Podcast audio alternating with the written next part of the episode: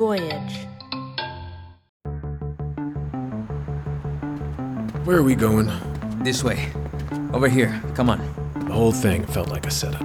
Right out of the cartel playbook. Get somebody close to you, someone you trust. The closer the better. What? What's the matter with you? Ramon order you to? How? You'd tell me, right? Give me a heads up, a chance to get away? Of course I would. Somos hermanos. What is this, brother? Because something ain't right. Like I said, I need to show you something. Just so you know, this wasn't my idea. Inside a hidden compartment in the back were three black duffel bags. What is that? 300 keys. Ramon wants you to take it to Bellingham. From there, someone else will take it across to Vancouver. He also told me to give you this 5K. He said there's more coming, but he wanted you to know he's extremely grateful for you doing your time like a pro. Tell Ramon I appreciate the generosity, but I'm in a different place in my life. They just gave me my own parish, Antonio. I got people who need me. Count on me. Plus, I got the antique store, and Randi's opened up a thrift shop. Tell him yourself, man. I- I'm just a messenger. Listen, I know you got the whole praise Jesus thing going on. Just think of it like Ramon's a patron saint and you're giving patronage. Just like that, the cartel expected me to get back to work. Like I'd been on a six year vacation. Ramon wanted me to reestablish the roots and connections through the Pacific Northwest he'd lost when I went to prison. I didn't exactly have a choice. To refuse would likely mean my death. So, I got back to work. Randi was furious. Getting clean helped her forge her own path toward God, and she opened up a thrift shop, Randi's Attic. She questioned how I could serve God and the cartel. The truth is, so did I. Knowing how she felt about me venturing south of the border, I promised I was only receiving and running shipments stateside. Just one of the lies I was now living. Leading a dual life wasn't a problem when I was all in, but now I was struggling to find the balance between the two halves of my existence. I hated coming up with excuses to explain my frequent trips out of town. Meanwhile, the work I was doing brought the ravages of narcotics to my door in ways I'd never considered during the good years. There can be no judgment in helping an addict. They need to know that they're loved, that they're worth something. Even as I was devising a way to get myself out of the business, the DEA was looking to do the same. Operation Northern Exposure was a task force set up to thwart the trafficking of narcotics through the Pacific Northwest corridor. Their central target, known only by a blurry surveillance photo in the alias El Zorro, aka the Fox, aka me. As if I didn't have enough problems. The walls were closing in again. I had to get out. I hadn't studied finance like Ramon, but I could speak his language. I offered to buy myself out for two million. I'd like to say I was surprised he accepted, but such are the ways of everyone who is greedy for unjust gain. It takes away the life of its possessors. And I wanted my life back. Took me eight months. I agreed to deliver the final payment in person. If I was exiting this life for good, I wanted to do it right. So, once more to Mexico. Last supper. No senoritas, just Ramon and a few of his guys. And lots of tequila. Ramon was in rare form. Whenever I needed someone scared into submission, or worse, I would send Hal to have a talk with him. I'm telling you, he could scare the devil himself. Five minutes with Hal, and the guy'd be pissing himself. I'm serious.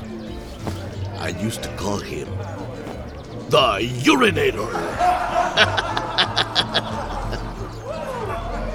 One time, there was this guy. Uh, where was he from? Bakersfield. Bakersfield. So, this maricon, he gets. He gets so worked up, he throws up all over himself. And then he pisses himself.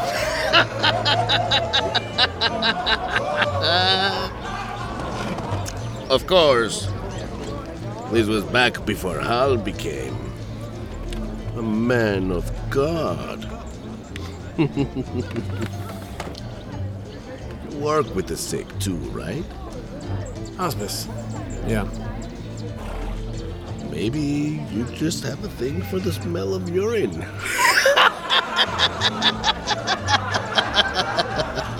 I'm joking with you, amigo. We will miss you. Salud. Muchas gracias, mi amigo mexicano. Something felt off. I didn't know if Ramon was mad at me for my exit or at God for having inspired it. I needed to know. So the next morning, as I was preparing to head home, I hope you slept well, my friend. definitely. Listen, what you said last night about me being a man of God, that really is who I am now. And I think you know me well enough to understand that. Of course. In fact, I'm something of a religious man myself. How familiar are you with Galatians? God shall not be mocked, for whatsoever a man sows, That shall he also reap. there's something I want to show you. What about the plane? I own the plane. Come on, those perezosos hijo de puta are probably still packing the load. I followed him down a winding path toward the far end of the property.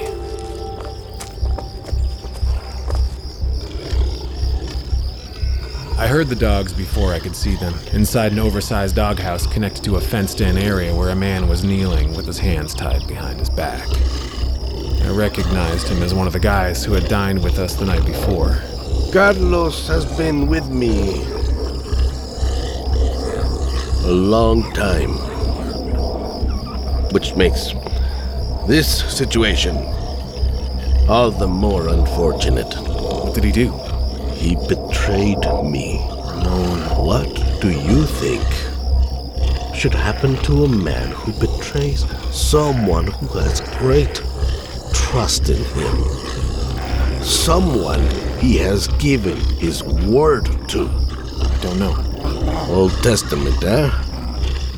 Eye for an eye, tooth for tooth, life for life.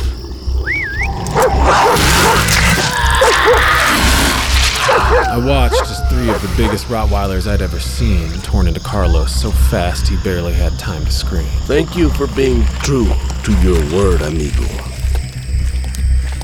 Good luck with your last load. I wish you all the best in the uh, antique business. Vaya con Dios, Carlos. Hasta la vista, Ramon. A few nights later, I was back in Seattle, in an empty mall parking lot with Antonio, waiting to collect on the last load. I was anxious.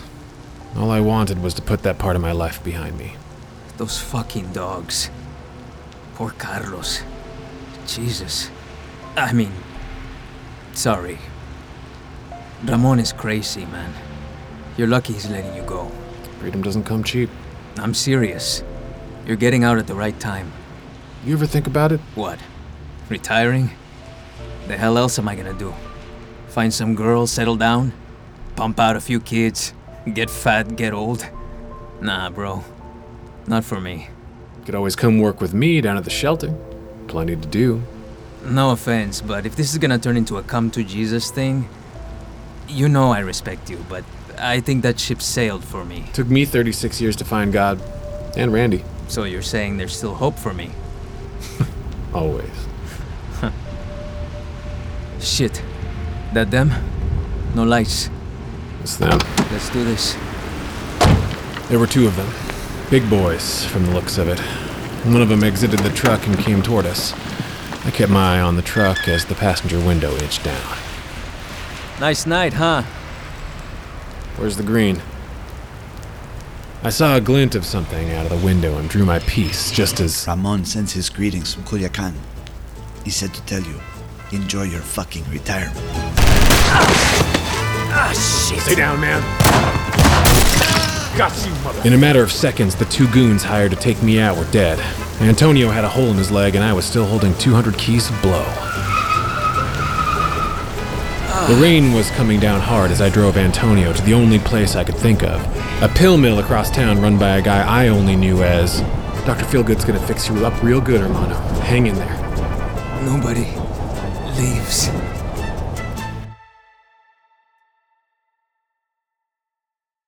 After helping the doc yank the bullet out of Antonio, I left him to recuperate and headed home. All I could think about was Ramon. We had a deal. The one thing my whole life I'd never been able to abide is a liar. Ramon chose to bring God into this. I would choose to listen to his wisdom. Vengeance is mine, and recompense. Their foot shall slip in due time, for the day of their calamity is at hand, and the things to come hasten upon them. I decided that for the moment, I would choose the path of reason. Now all I had to do was explain my decision to Randi. I really thought it was over. I believe you. But you made a commitment to me and to God. The truth, how? The truth is, there's a problem, but I'm gonna fix it. How? I'm gonna talk to Ramon.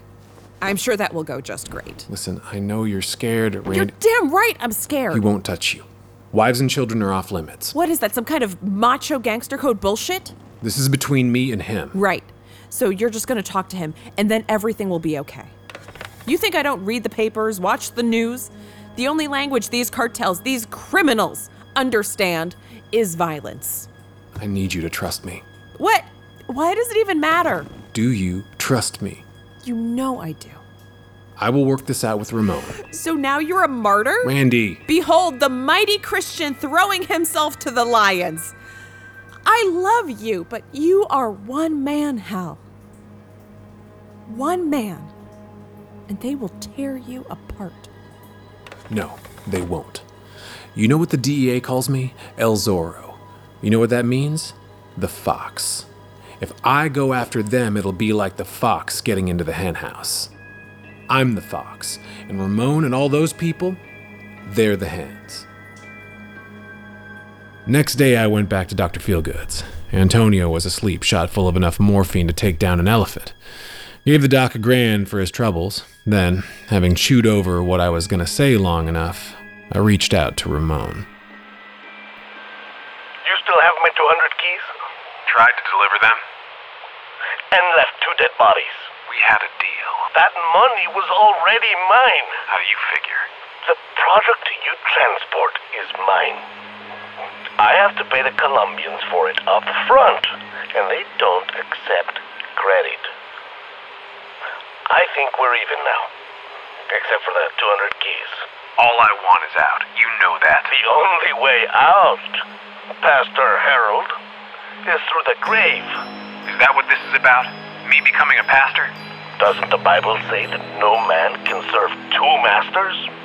For he will hate one and love the other? That you cannot serve God and Mammon. Matthew 6, 24. I'm Mammon. And you work for me, not God. All right.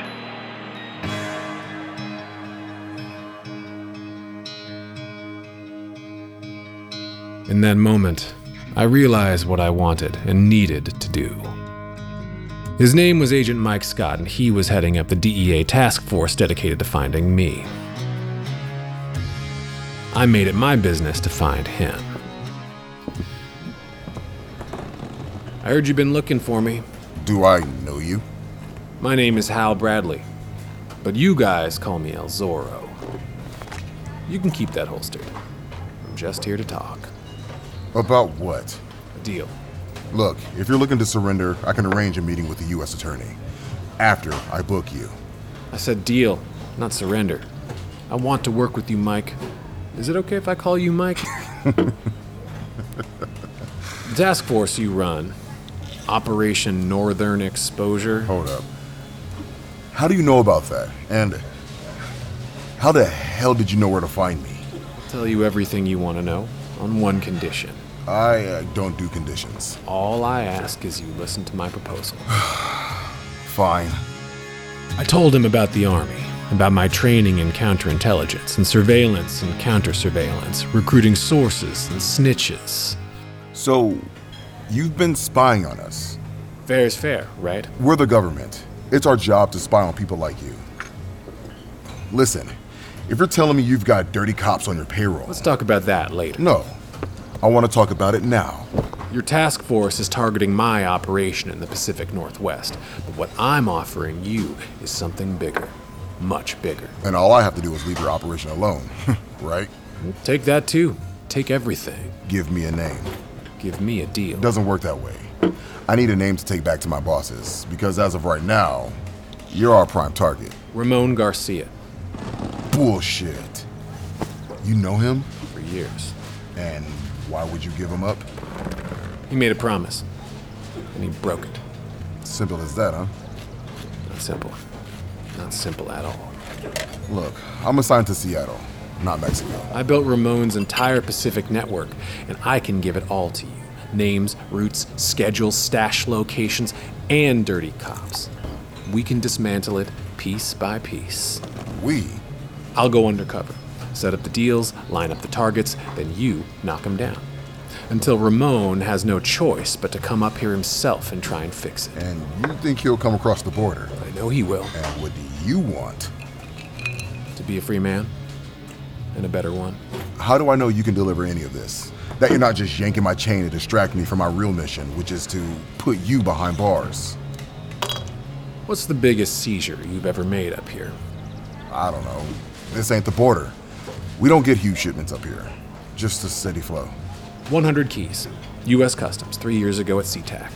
And that was pure luck. A nosy inspector at the right place at the right time. Other than that, the biggest seizure in the whole state of Washington was 40 keys. What's your point? You're getting big shipments. You just don't know about them. Oh, trust me. I would know. Let me show you something What? outside. Please tell me you don't have a dead body in your trunk. Better than that. Holy shit. How much? 200 keys, worth five and a half million. And that's just one shipment. Ramon sends at least four shipments just like it every month. You have got to be kidding me. Do we have a deal?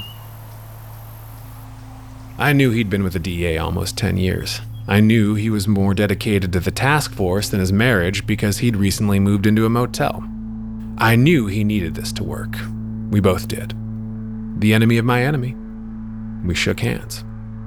Randi wasn't exactly thrilled, but given the alternative of me taking on the cartel alone, the knowledge I'd be working with the DEA and customs provided some comfort.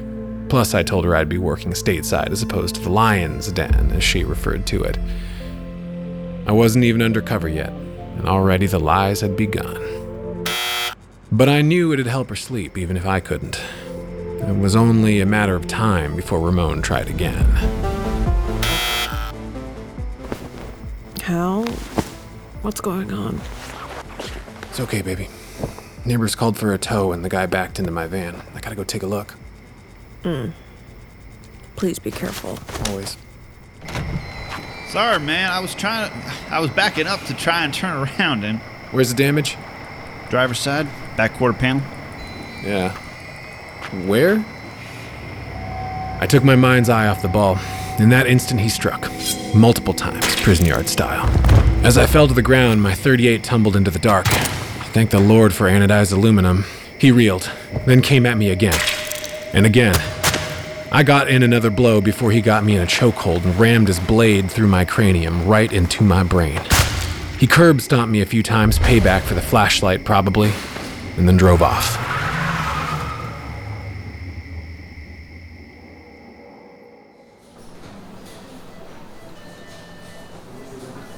I awoke two days later, cuffed to a hospital bed.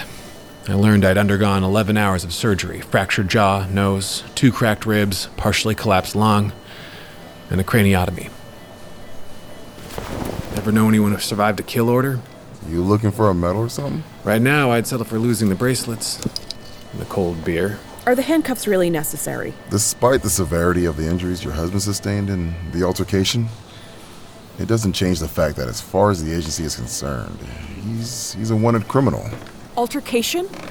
Let's talk about the real criminals here. Okay, these people have attempted to kill him twice. I want to know how you plan to stop it from happening again. They know where we live. We need protection. You need to put us somewhere. Look, with all due respect, Miss Bradley, the DEA and DOJ are under no such obligation. Your husband was well aware of the consequences of getting in bed with these people. My head's a little banged up, but I seem to remember we had a deal. Yeah, that was before you nearly died. Not nearly, brother. I was there. What are you saying? There was no pain. It felt peaceful. Safe. You hear that?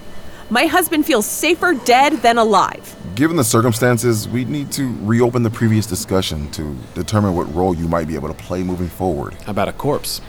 How? The guy who hit me left, certain I was dead. So let me be dead. Can't think of a better identity for an undercover operative than a ghost. Can you, Agent Scott? It's probably best that you take some time to recover and consider your options. It'll take months for all this to heal. So tell him to take a scalpel and carve me a new face while they're at it. He's right, Hal. You need time to think about this, and you and I definitely need to talk about this. What is there to talk about? Far as I'm concerned, nothing's changed. You were gonna send me undercover, give me a new identity, right?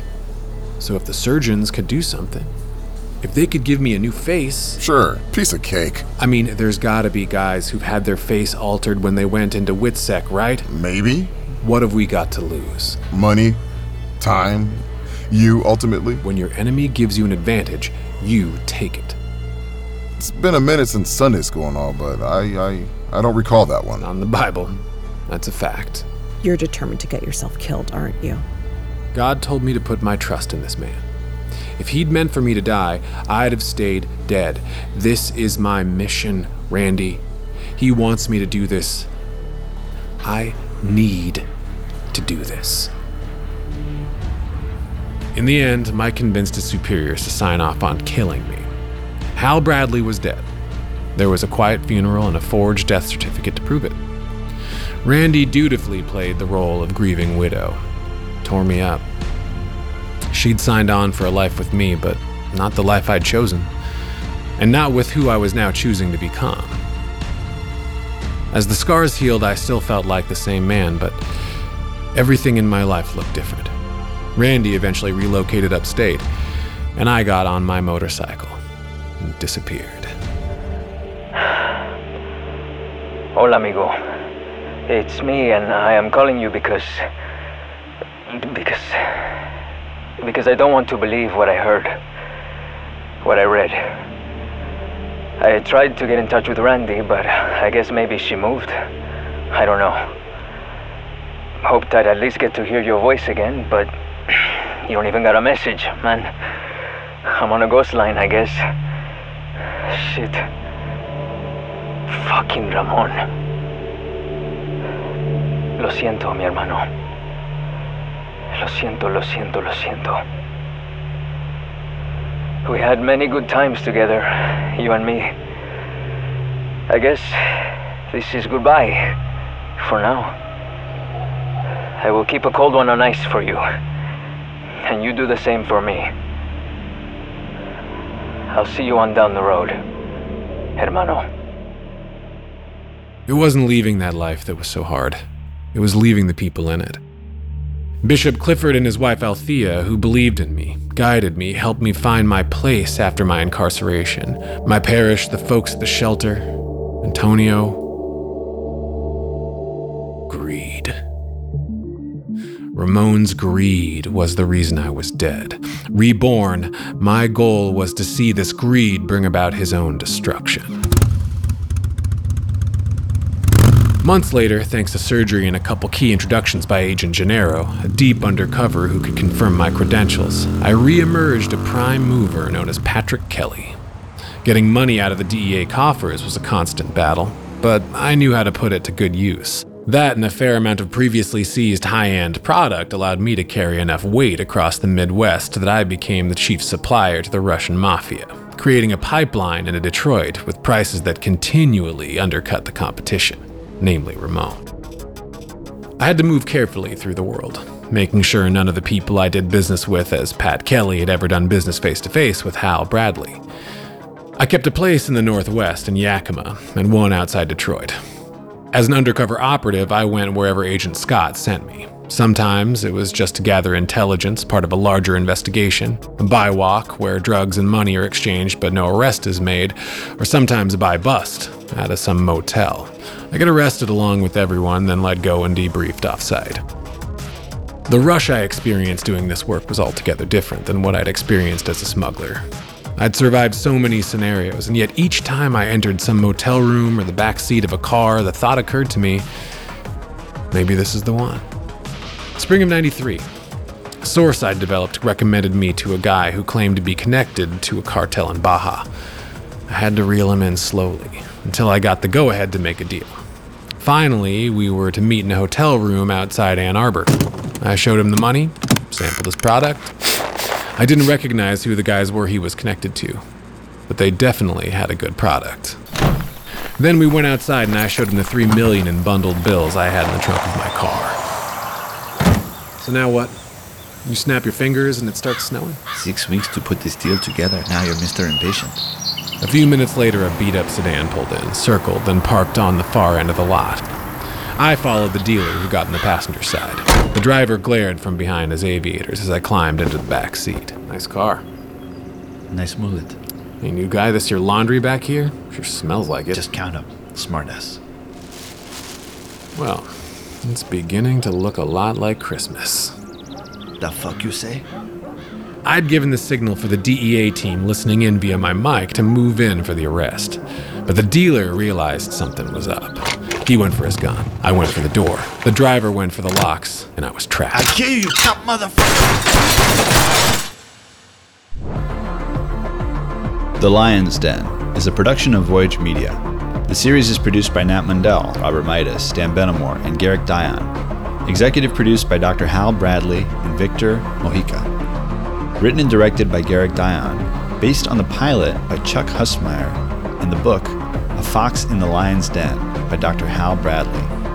You can find the book and all of Dr. Hal Bradley's books at drhalbradley.com or on Amazon. Links are in the show notes. Starring Matt Horn as Hal. Additional cast credits available in the show notes. Edited, sound design, and mixed by Nick Messitte. If you're enjoying the show, please leave us a five star review on Apple Podcasts or anywhere you're listening, and subscribe now for future episodes.